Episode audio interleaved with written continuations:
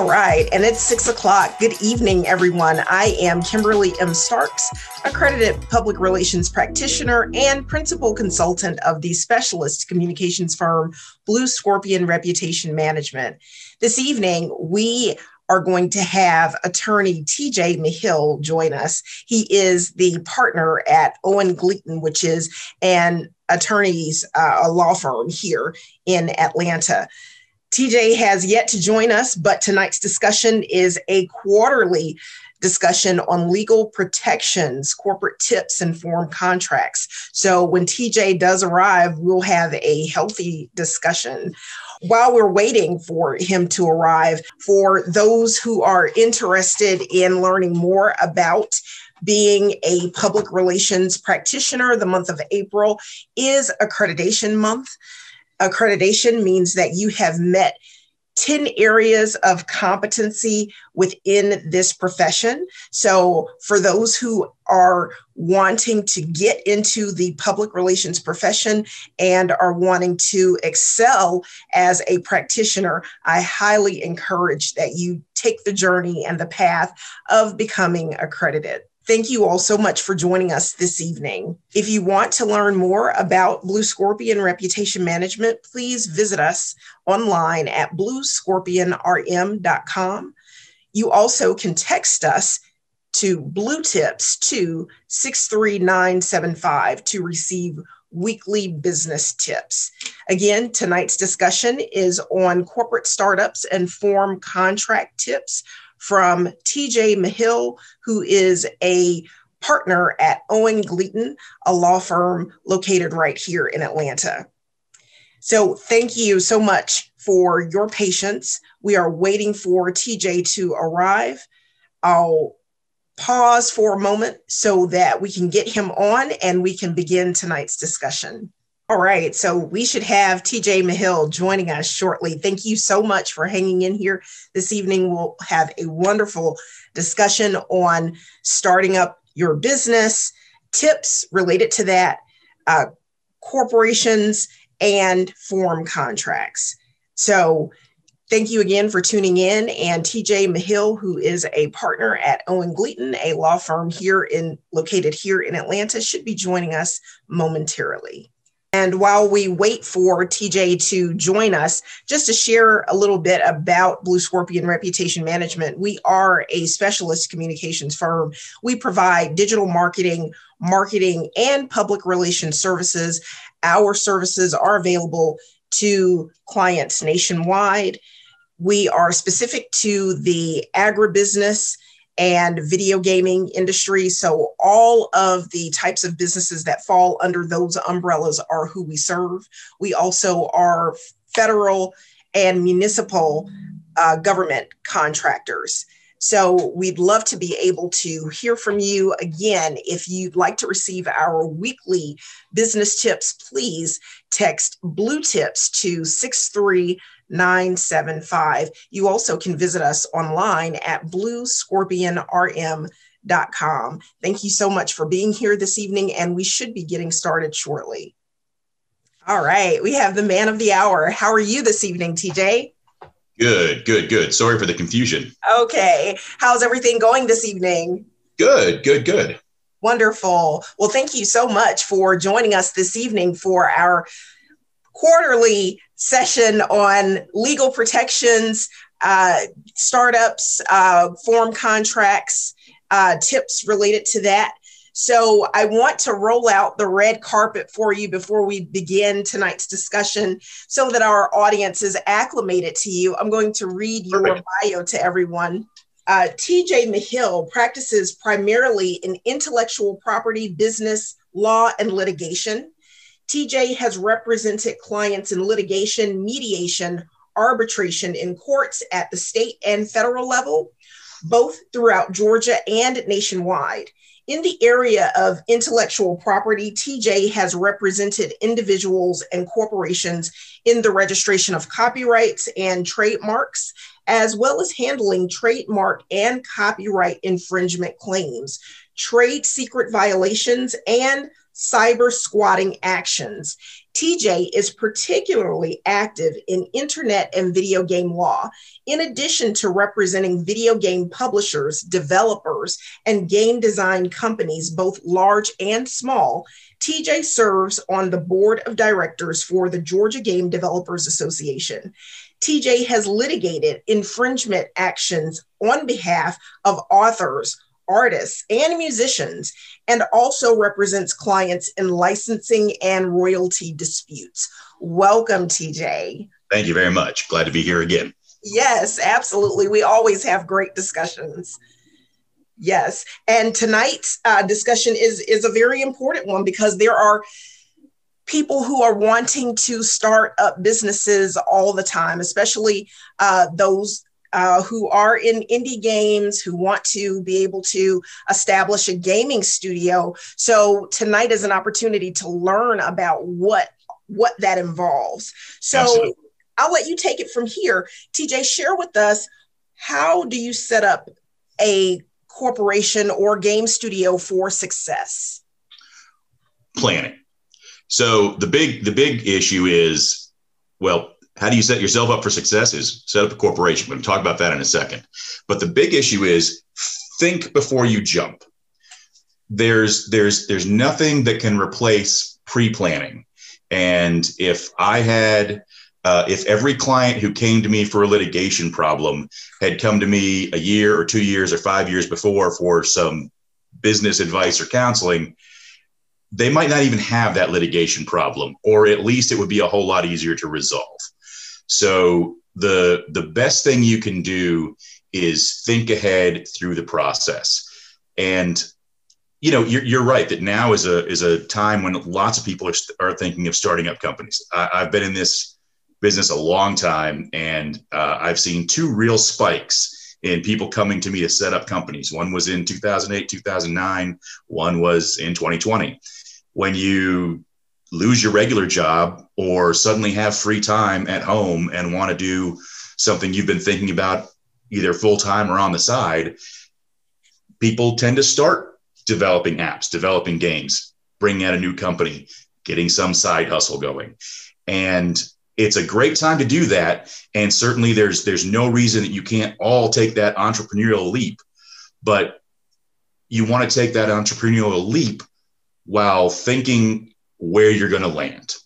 So let me say, let me go back to what I said a minute ago, which is the best thing to do to set your company up for success is to set up your company uh, or your corporation. And, and why I say that is if you're doing any business, if if anything happens in that business, if that business gets sued or has claims against it or has debts, and you set it up as a sole proprietorship or just a DBA or a general partnership or some other thing, then your your business isn't really getting sued.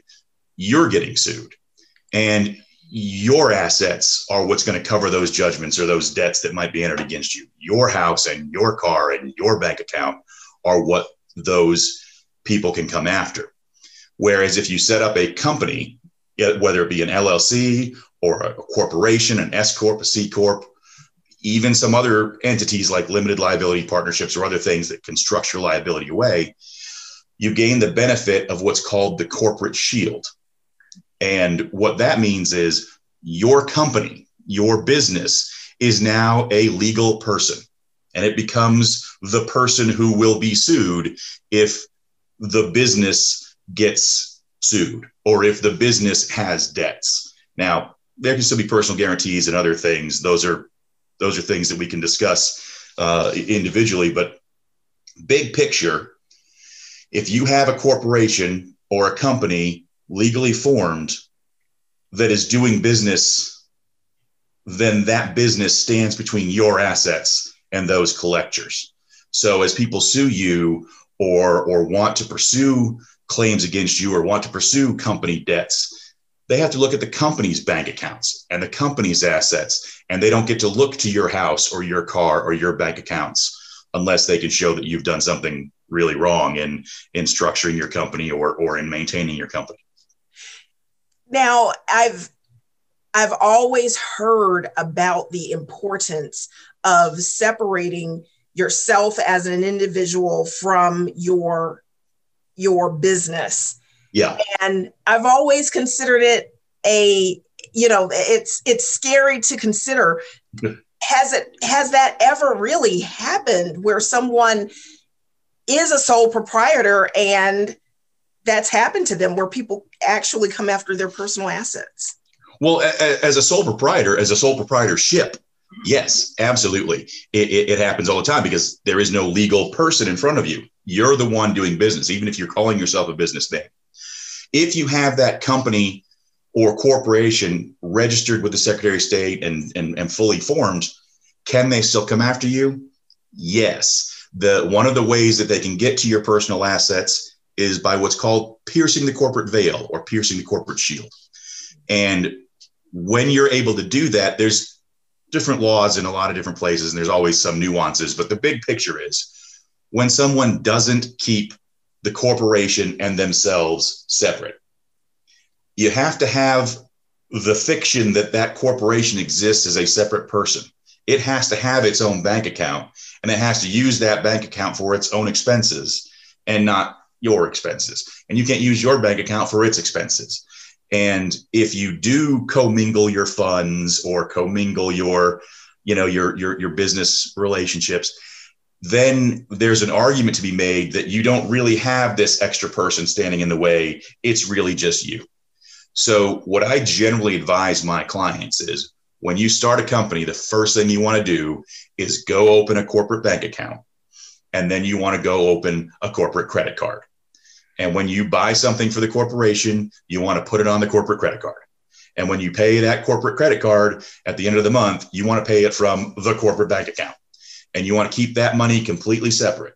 And when there's money to be made, when there's profit to be distributed, then you write your check to yourself or you write yourself a payroll or however you want to choose to pay yourself. But you do that as the company paying you your salary or your distribution so that there's a clear transfer. And you don't use the corporate card to put gas in your car and to buy groceries on the way home.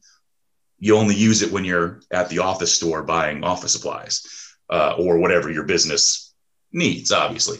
So if you have that clear separation of funds, of business, of personal, then you don't really have a lot to fear. But the problem is that a lot of people who do run sole proprietorship companies, corporations, they're not always that clean and they're not always that separated.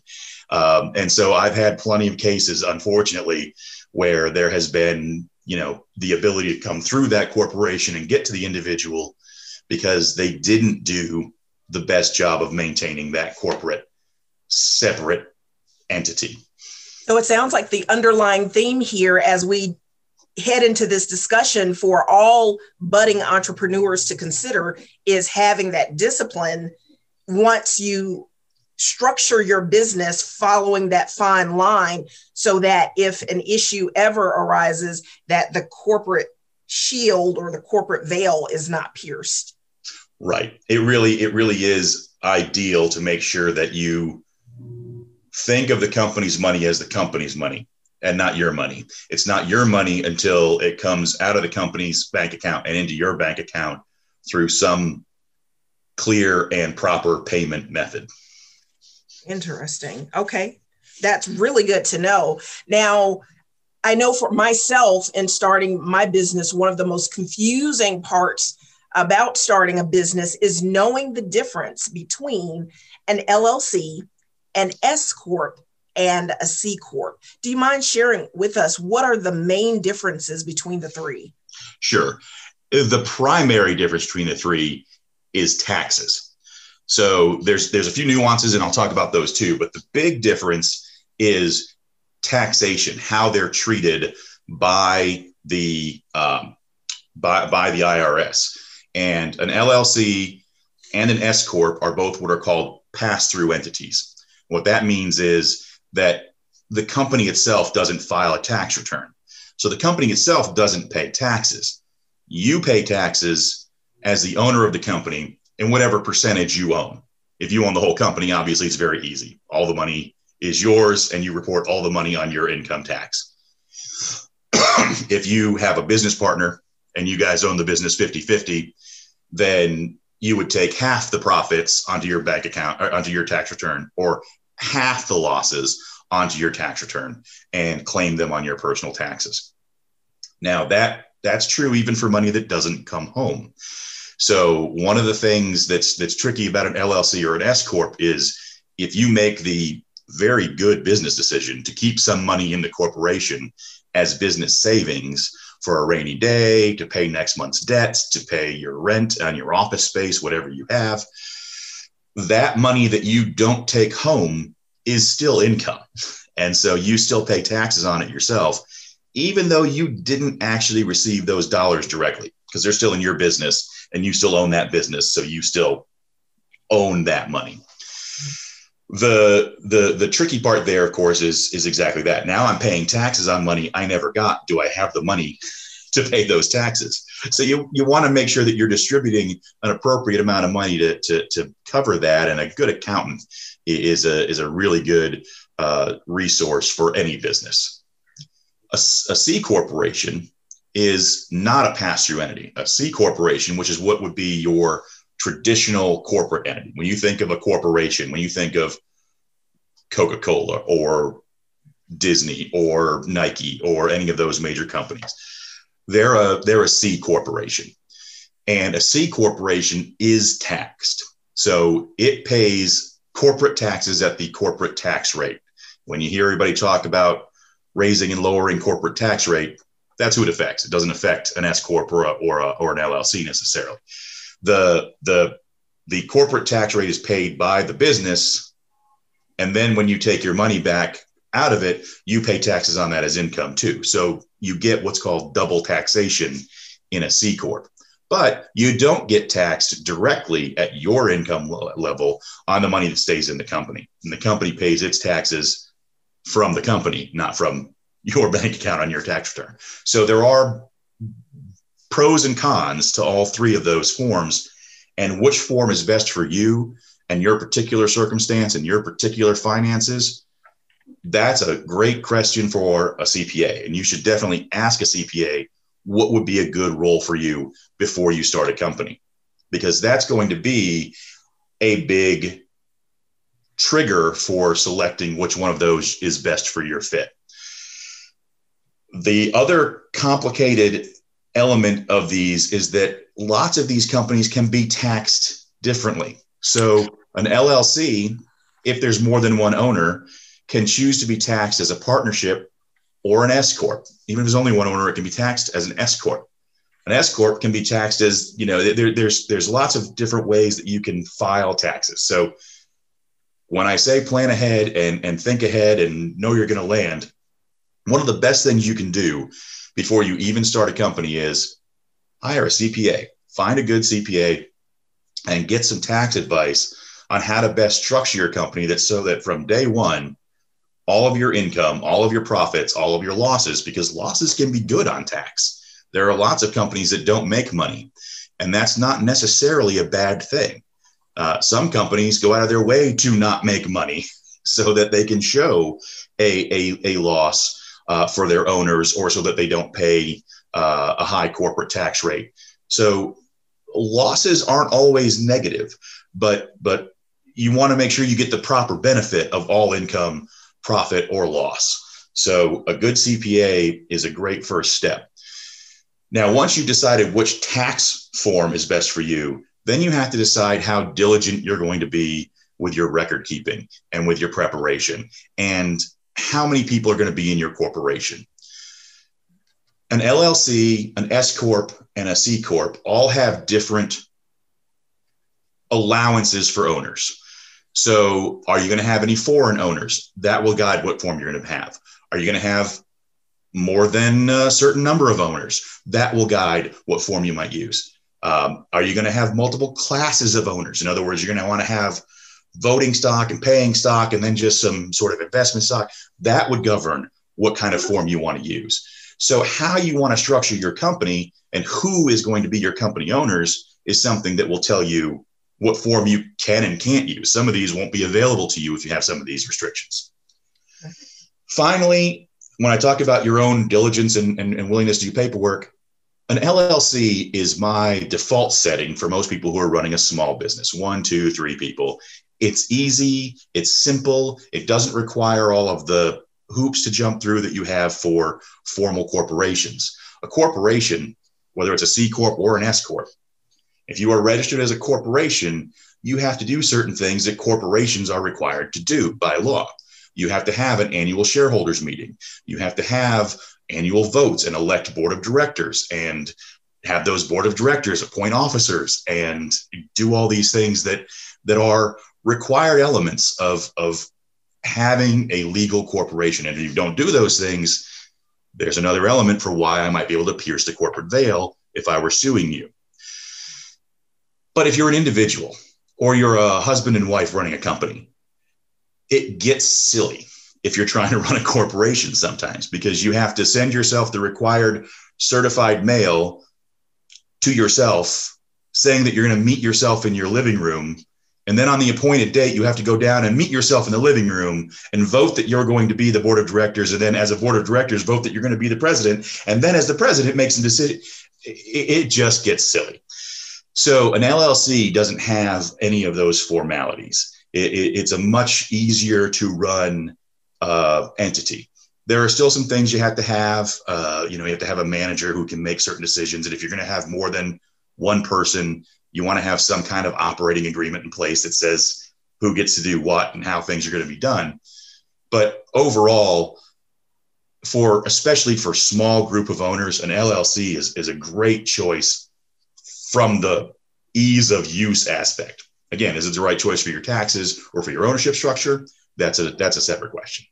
Now I have to give it to you, TJ. You have given the by far, in my opinion, the cleanest explanation of the difference between an LLC and S corp and a C corp. So thank you so much for that. You're welcome. I, I want to say I've said that answer a lot. well, yes, that's that's a good answer. It really is. I, I want to ask this past legislative session in Georgia, I believe the B Corp was passed. Would you be able to talk about B Corp? I wouldn't because I haven't heard of that one yet. Oh, really? So okay. This, uh, this, is stump the lawyer day, I guess.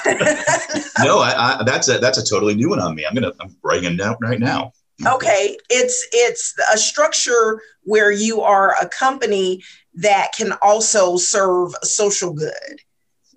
Ah. Yes. Okay. So in the video gaming space, that would be uh, to give viewers an example, that would be if you are structuring your game studio where you're also able to pool resources to give back to the community, that type of structure. Yes. Uh, but that's something for our next discussion. We can yeah. talk about B Corps. Yes, we'll talk about how those might be be, be uh, useful in the in the in the sphere as well. Yes, absolutely. absolutely.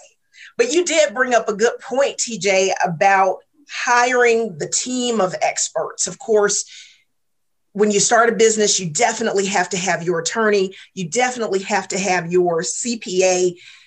So what other experts should be a part of the mix when you are starting your business?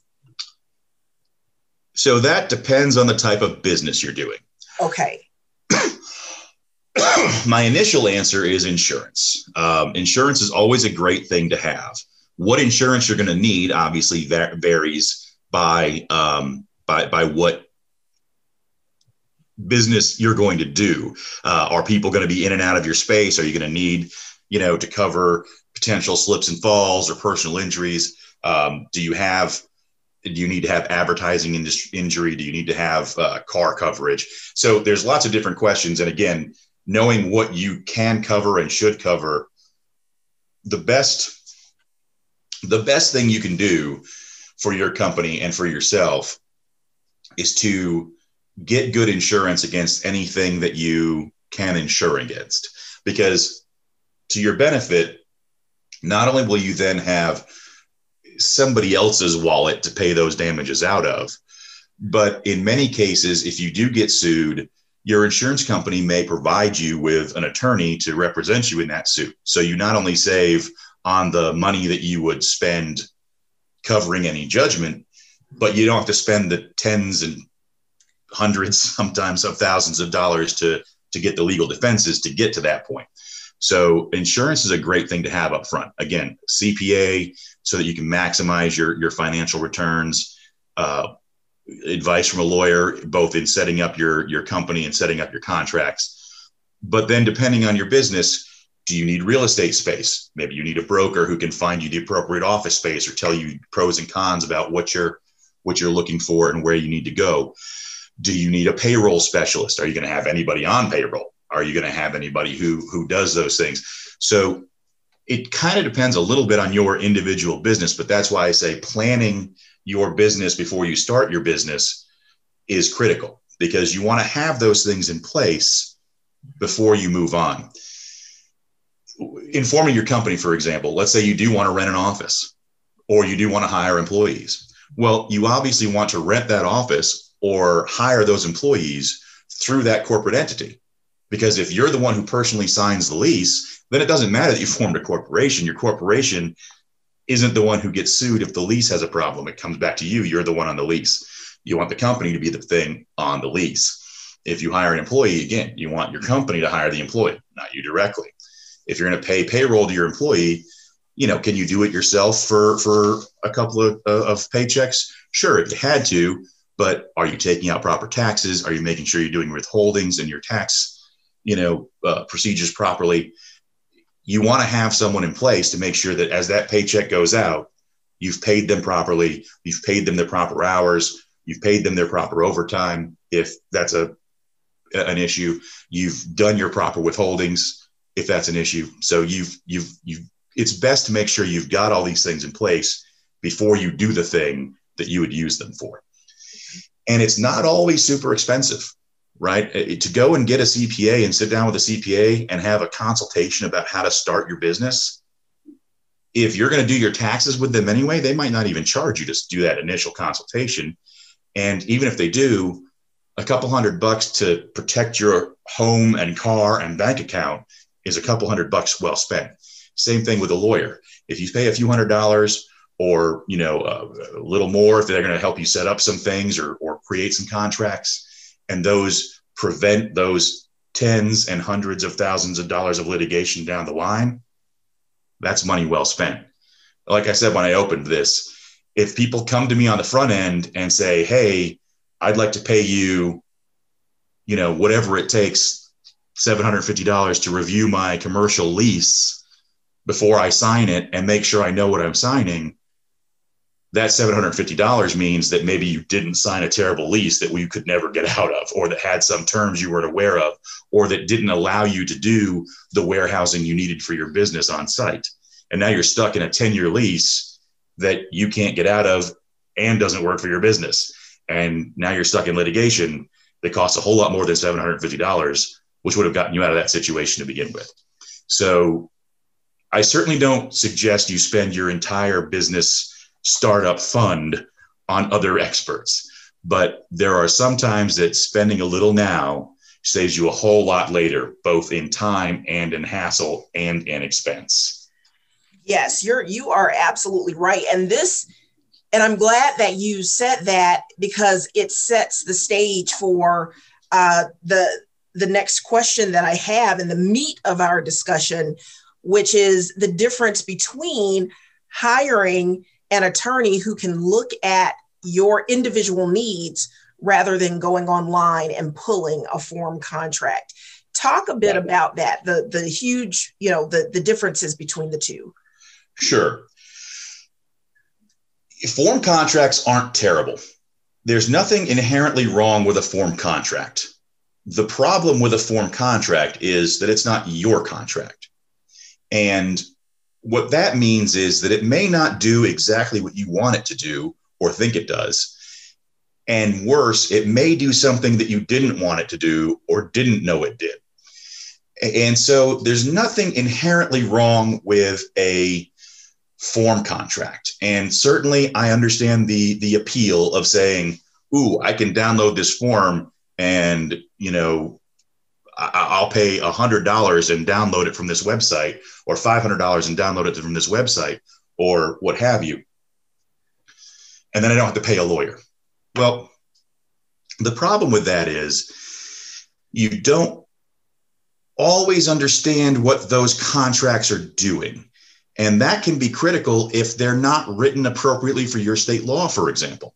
If you're a company doing business in Georgia and registered in Georgia, and you download a, or, or, or even you know find a free form contract or something, but it was for a Wisconsin company or a California company, whatever laws and language it's using may not work in Georgia, may not be applicable in Georgia.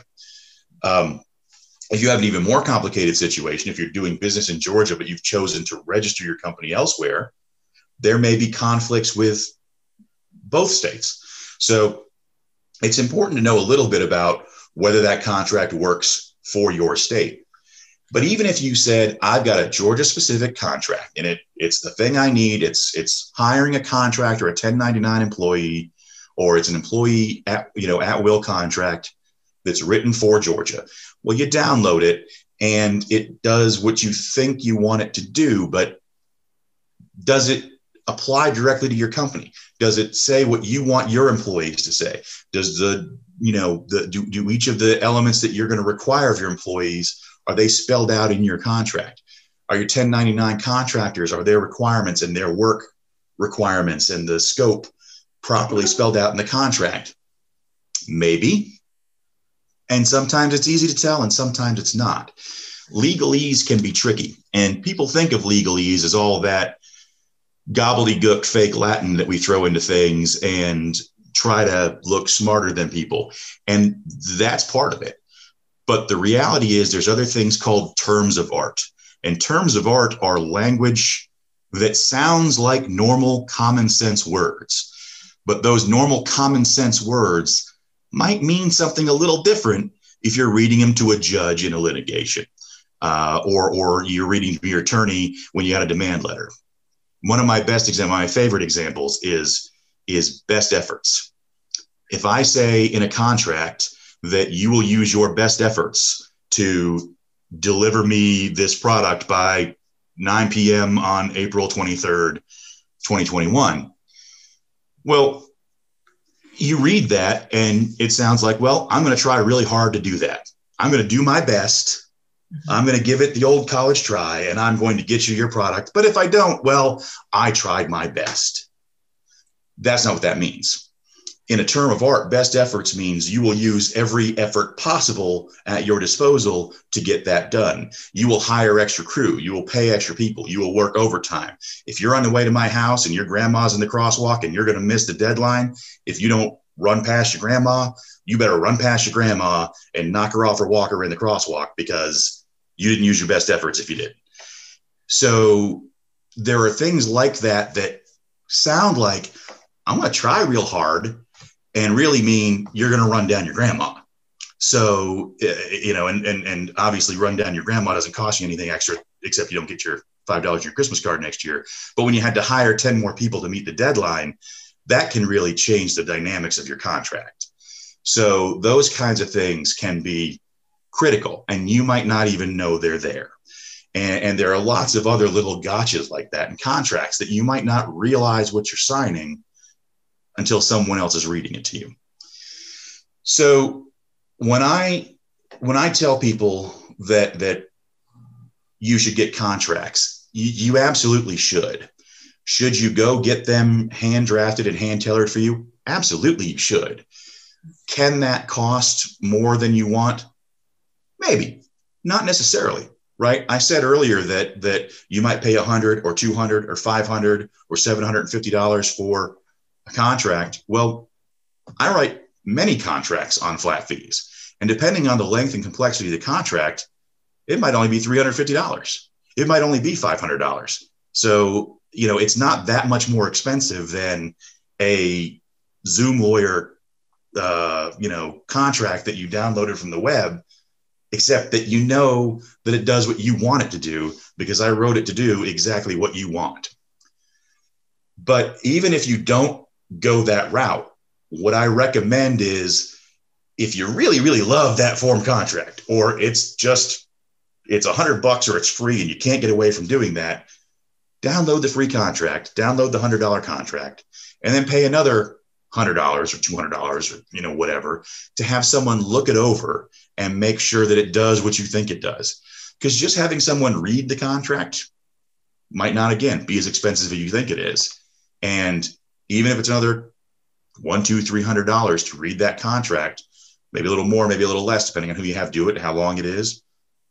It's it's definitely again money well spent if it means that the contract doesn't have some tricky thing that costs you tens of thousands of dollars down the line.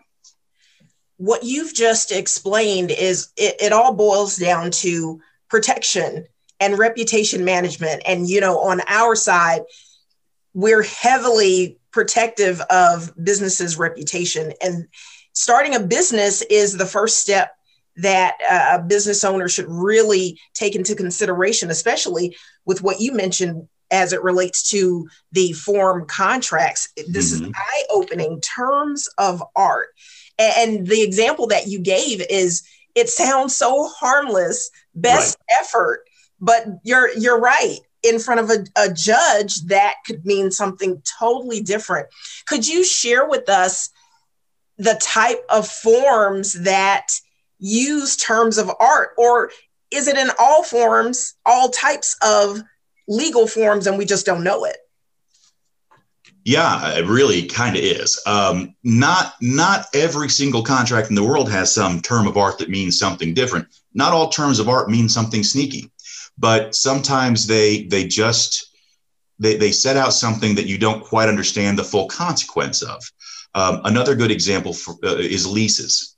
There's there's leases and they've got um, many commercial leases will have a stated purpose clause. And it'll say what am i going to do? And for example um, for your audience we're going to run a video game company. We're going to do app development.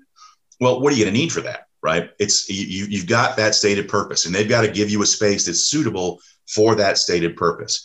Well what you didn't necessarily have in there what the landlord didn't know or you didn't think to put in or is it in the contract and doesn't necessarily then come as part of your lease is do you have a space to run a server bank? Do you have the electricity or the you know cooling or the other elements that you're going to need to have an entire room full of servers running 24 7 is that something that's allowed in your lease? Depending on what your stated purpose says maybe not.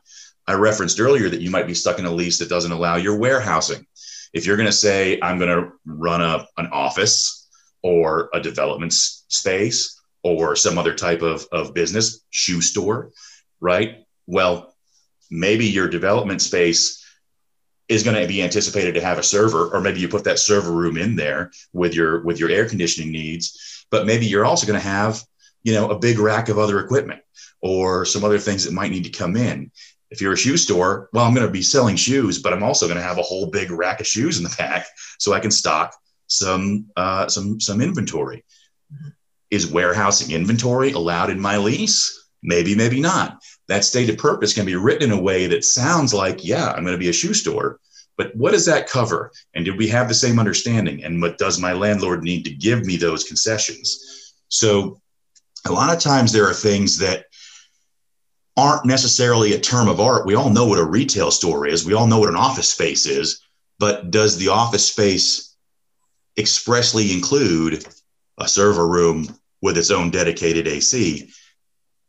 Maybe, maybe not. If it's written in the lease, it surely does. So, so a lot of times having those contracts reviewed before you sign them or getting them drafted for your needs can include those little nuances that might, again, not even be a, a twisting of normal words, but just the normal word doesn't give the whole umbrella that you need.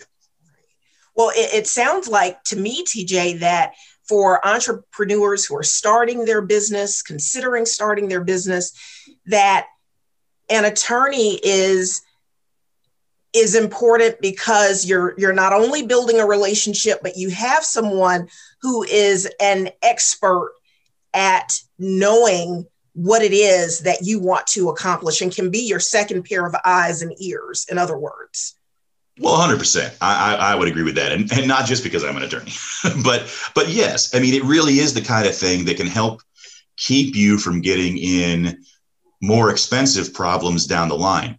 But not only do attorneys help you get your, um, you know, your, your, your ducks in a row as far as getting your corporate formed up, getting your corporation formed up, getting your contracts in order, getting your employees properly employed. But we all know other people who do the things you need. I'm a business lawyer, and that means that as a matter of course, in my career, I have met plenty of CPAs. I have met plenty of payroll companies. I have met plenty of uh, insurance brokers. I, I, have met plenty of of, of, of uh, leasing agents and, and and space brokers. So, not only are we a good resource for making sure you have your your I's dotted and your T's crossed, and most importantly, in the way you thought they were. But we can also be a good resource for helping you find those other people to protect your interests all around. Now, the same is true the other way, right? If you go to your CPA first, if you have a great CPA friend, I bet your CPA friend knows plenty of lawyers. so we we all tend to travel in the same in the same circles. But um, having that professional team doesn't need to cost you a lot of money at the start doesn't need to even be something that's that you heavily utilize at the start. But just knowing that you have somebody whose number is is in your phone and you can pick them up and you can call them when you have a question um, you know it's it's invaluable. And the reality is that that most of us you know we're here to help you. We, we, we want to help our clients and we want to make sure our clients are successful because the better you do, the more you can hire me to do for you down the line. So, so we want you to succeed. And a lot of times, you know, when I talk about it not costing a ton of money up front, sure, there'll be a little bit of money to help you review your contract or a little bit of money to help you start your corporation or whatever. But those are all going to be things that are money well spent. But, you know, a lot of times the thing that's more valuable than any of that is having that relationship with me when you can then pick up the phone and ask me, Hey, I just have one quick question. It's going to take five minutes. Well, you know, if I even bother to bill for that, and a lot of times it takes me longer to write down a bill than it does to, to just answer the question. So I don't even always bill for all those. But I mean, we bill in tenth of an hour increments. That means you got 0.1 of, a, of an hour, and you're going to get 0.1 of my hourly rate.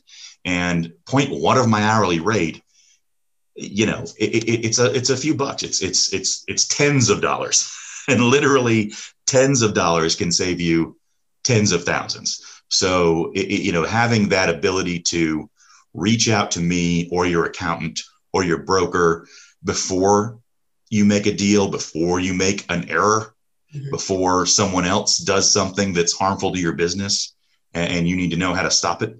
Um, that's that's an invaluable resource to a company starting out. Yes, the you are absolutely right. And I, I do have to reemphasize what you've just said that the service that attorneys and the professional team to help start a business is truly invaluable. What I like to share with those who are getting ready to start their business is that if you are penny pinching on the front end and you did mentioned this early on, then at some point you may end up spending more on the back end because of a misstep. So that resourcefulness and everything that you have to offer in terms of you know the uh, information that you have to help businesses along the way that is priceless yes absolutely you know I, I, I will harken back to something that i'm i'm pretty sure i said the last time i was on here when okay. we were talking about ip and we talked about trademarks for companies and how you know a lot of people come in and want to register 50 different trademarks. We talked about don't spend all your money on 50 trademarks. Don't don't hire an attorney to register 50 trademarks and pay 50 trademark registrations. I mean yeah coca-cola has 50 500 5000 trademarks but they're coca-cola. They have the money to do that. As you're starting out spend your money wisely register your most critical, broadest trademark, and the rest you can protect as as as as uh, as necessary. Well, the same is true for your business. we're not we're not suggesting that you spend your entire business startup fund on paying an attorney and paying a CPA and paying an insurance broker and buying insurance for something that now is never going to get off the ground, right? You need to obviously have enough money to start your business. And so you need to use that money wisely. But the wisest use of your money is often protecting your money's future. I like that. That is a, that is a good quote. The best way of protecting your money is to protect your money's future. That that is excellent. Thank you for sharing that. There's one type of contract or there there two that can mm-hmm. really get commingled uh, that I'd like for for you to uh, talk about is the difference between employee agreements and independent contractor contracts and uh, those those type of forms you can pull off of the internet however i'm sure that specific to you know a game studio or and or company that you probably want to have a document like that customized? Yeah i i would certainly agree. And and, and uh, let me first again sort of separate the two before we commingle them. Okay. Um, because there are very important differences between an employee contract and a and an independent contractor contract. Most critically in do you need to then go hire a payroll person so um, as you hire employees, employees are treated differently than independent contractors and vice versa. Um, but what you call them doesn't matter. Um, it's what you do with them that matters. So this is an important thing to to know right at the start, especially as people are thinking of creating these relationships with with employees or contractors if you give somebody a, an independent contractor agreement and you say it's a 1099 and you say i'm not going to withhold any taxes and you're on your own bub and go go off and do your own thing that's all well and good. But if you then say okay and by the way independent contractor i need you to come in at 9 a.m and work till 6 p.m and you get an hour for lunch and you're going to work on my computer and you're going to work in this space and you're going to come in monday through friday well guess what? You have an employee. And the law and the IRS, and most importantly, the people who you didn't withhold taxes for, are going to come in and say that you screwed up because that was really an employee and you didn't do it right. So, one of the things that you need to do as you're signing these contracts is understand whether you're really hiring an independent contractor or not. So, so that's that's my free advice on that. But once you've decided whether you're going to hire an employee or an independent contractor and you're going to get a contract appropriate for that for that role then yes those contracts can really be treated as, as one entity here's what i suggest people do with form contracts i don't recommend you do this with the ones you have to pay $300 or $400 $500 per contract to get obviously but there's a lot of free stuff on Google. There's a lot, a lot, a lot of free contracts. Do I recommend you download one of those contracts, white out their name, put your name in it, and sign it? No. I mean, is that better than having no contract? Probably, unless it does something completely horrible for your business or obligates you to something you never intended to. So it's not a great idea. But what you can do is read those and find out what you like. Find out what what provisions appeal to you. Uh, find out what provisions don't appeal to you. Because when you come to me to create a, a contract, I can create something out of thin air and I can create something that that is specifically your contract, the 100% written, fresh and new, just for you with everything that you wanted. But for you to know what you want to put in that contract is sometimes very difficult and discussing what contract terms could and should be included and what they mean in a vacuum sometimes just doesn't really sink in with what that means and doesn't mean.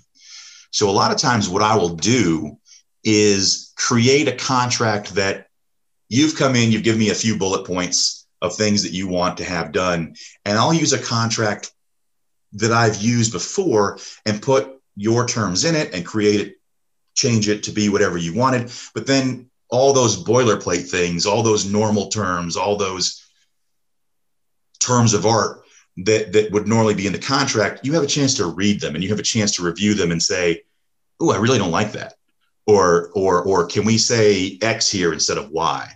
And that's a whole lot easier. It's a whole lot easier, in my opinion, and in my practice, to change a written contract than to create a whole new contract that you are making up out of empty space because you don't know what to put in it. So, what you can do with those form contracts that's very, very, very helpful is come to me with a couple of them that you like. You know, hey, I saw this free contract. I saw this free contract. My buddy has a company that does painting and it's not anything like I do, but he's got this term I really like for his employees. Can I use that? And yeah, we can take that and then we can hand pick the parts you like put them in in a way that makes them work together. Because if you just take the part you like and the part you like over here and cut and paste them into Word yourself, you might not get them to work together. And in fact, you might get something that directly conflicts with itself and could be a problem. But if you bring it to me, we'll make sure that we can get the things you like to work together and play nice. And that way we can make a contract that does what you want, has the language you want, has the terms you, you, you think you need for your business and add or subtract whatever is necessary to, to make it your own and to make it work specifically for you. So, so that's a great thing you can do with those contracts. I don't recommend you use them as is, but they're certainly a great place to start the conversation. I definitely like that suggestion. Thank you for offering all of, of these tips from your practice and experience, have you commonly run across faux pas that startups have made that you absolutely implore our audience not do? Yeah, there's there's a couple.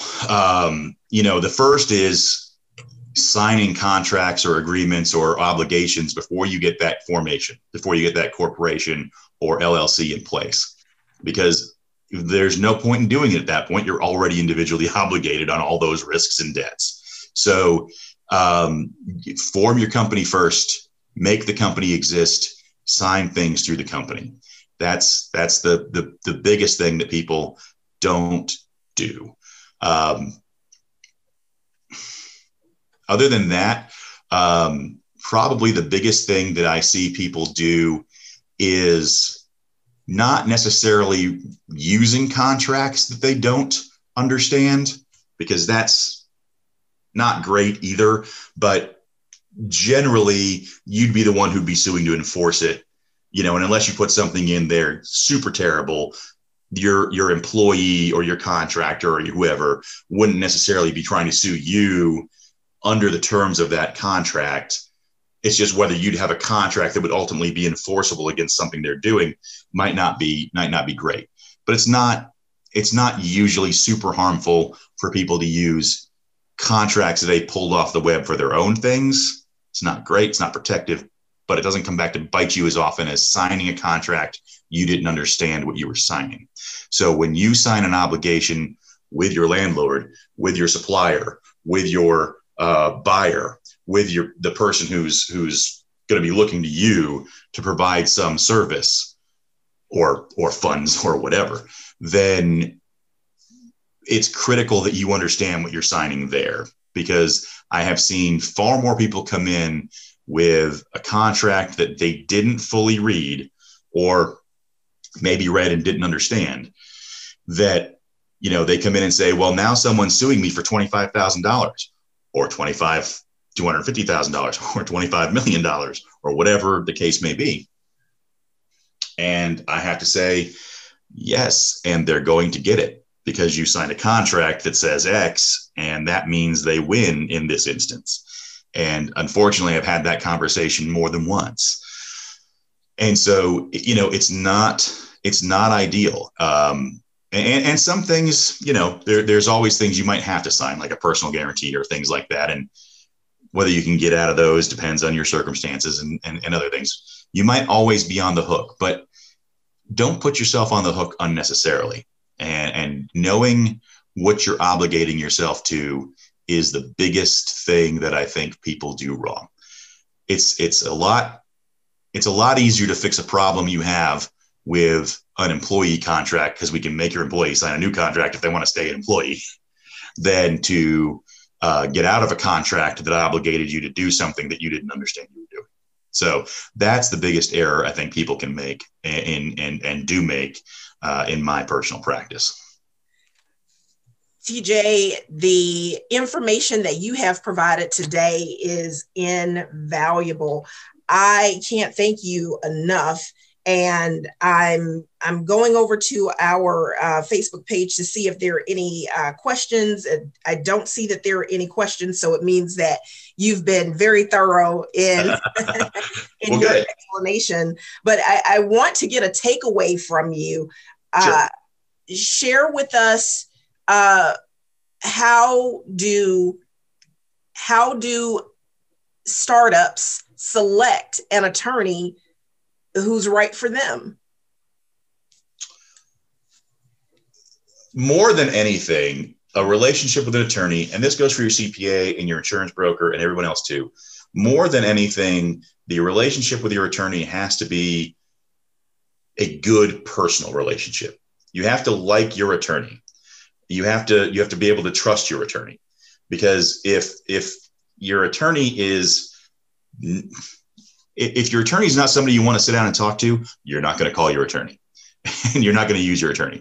The, the, the, the, the smartest guy in the world can't give you any advice if you don't sit down and listen to him say it. And if you don't have a good rapport, it's not going to be an effective relationship. Will I if you if you and I just don't see eye to eye, can I still get you a contract that works? Yeah, that one shot thing might work, but you're not going to come back to me. You're not going to call me when you need it. You're not going to want to have those quick questions. So the best thing you can do is, is call around, talk to a few attorneys, go meet with a few attorneys and see who you have a connection with.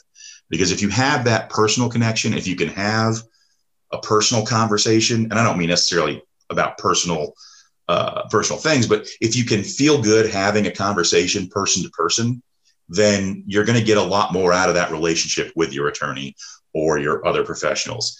it, it, it is just like any other aspect of business, it's all about relationships. Yes, that is very true. And you know what, TJ, you and I have a great relationship. yes, indeed. yes. So tell us about Owen Gleaton. Well, Owen Gleaton is a is a broad practice uh, law firm here in Atlanta, and obviously, if if any of your your, your listeners or or, or uh, Facebook Live viewers uh, think of a question afterwards, they're they're welcome to reach out to me and ask me there. But we do provide uh, all manner of legal services from from uh, business consulting and litigation through to wills and estates and and everything in between. So, uh, and like I said earlier, we all know other people. So if there's anything that we don't do as a firm, uh, we can probably refer you to a good resource to get that done for you. So certainly, please look to us as your as your legal resource and as your resource for referrals in other areas. Yes, and we can find Owen Gleaton on LinkedIn. Are there any other social media platforms where we can find you? Yeah, I'm uh, well. I'm on Facebook. Uh, I'm on Instagram. I don't do much on either one. I'm I'm I'm an old luddite, but uh, but I, I, am on Instagram and Facebook. Uh, I think I'm still on Twitter, um, and of course, I have a website uh, at atlbusinesslawyers.com, and you can go to owengleaton.com uh, as well.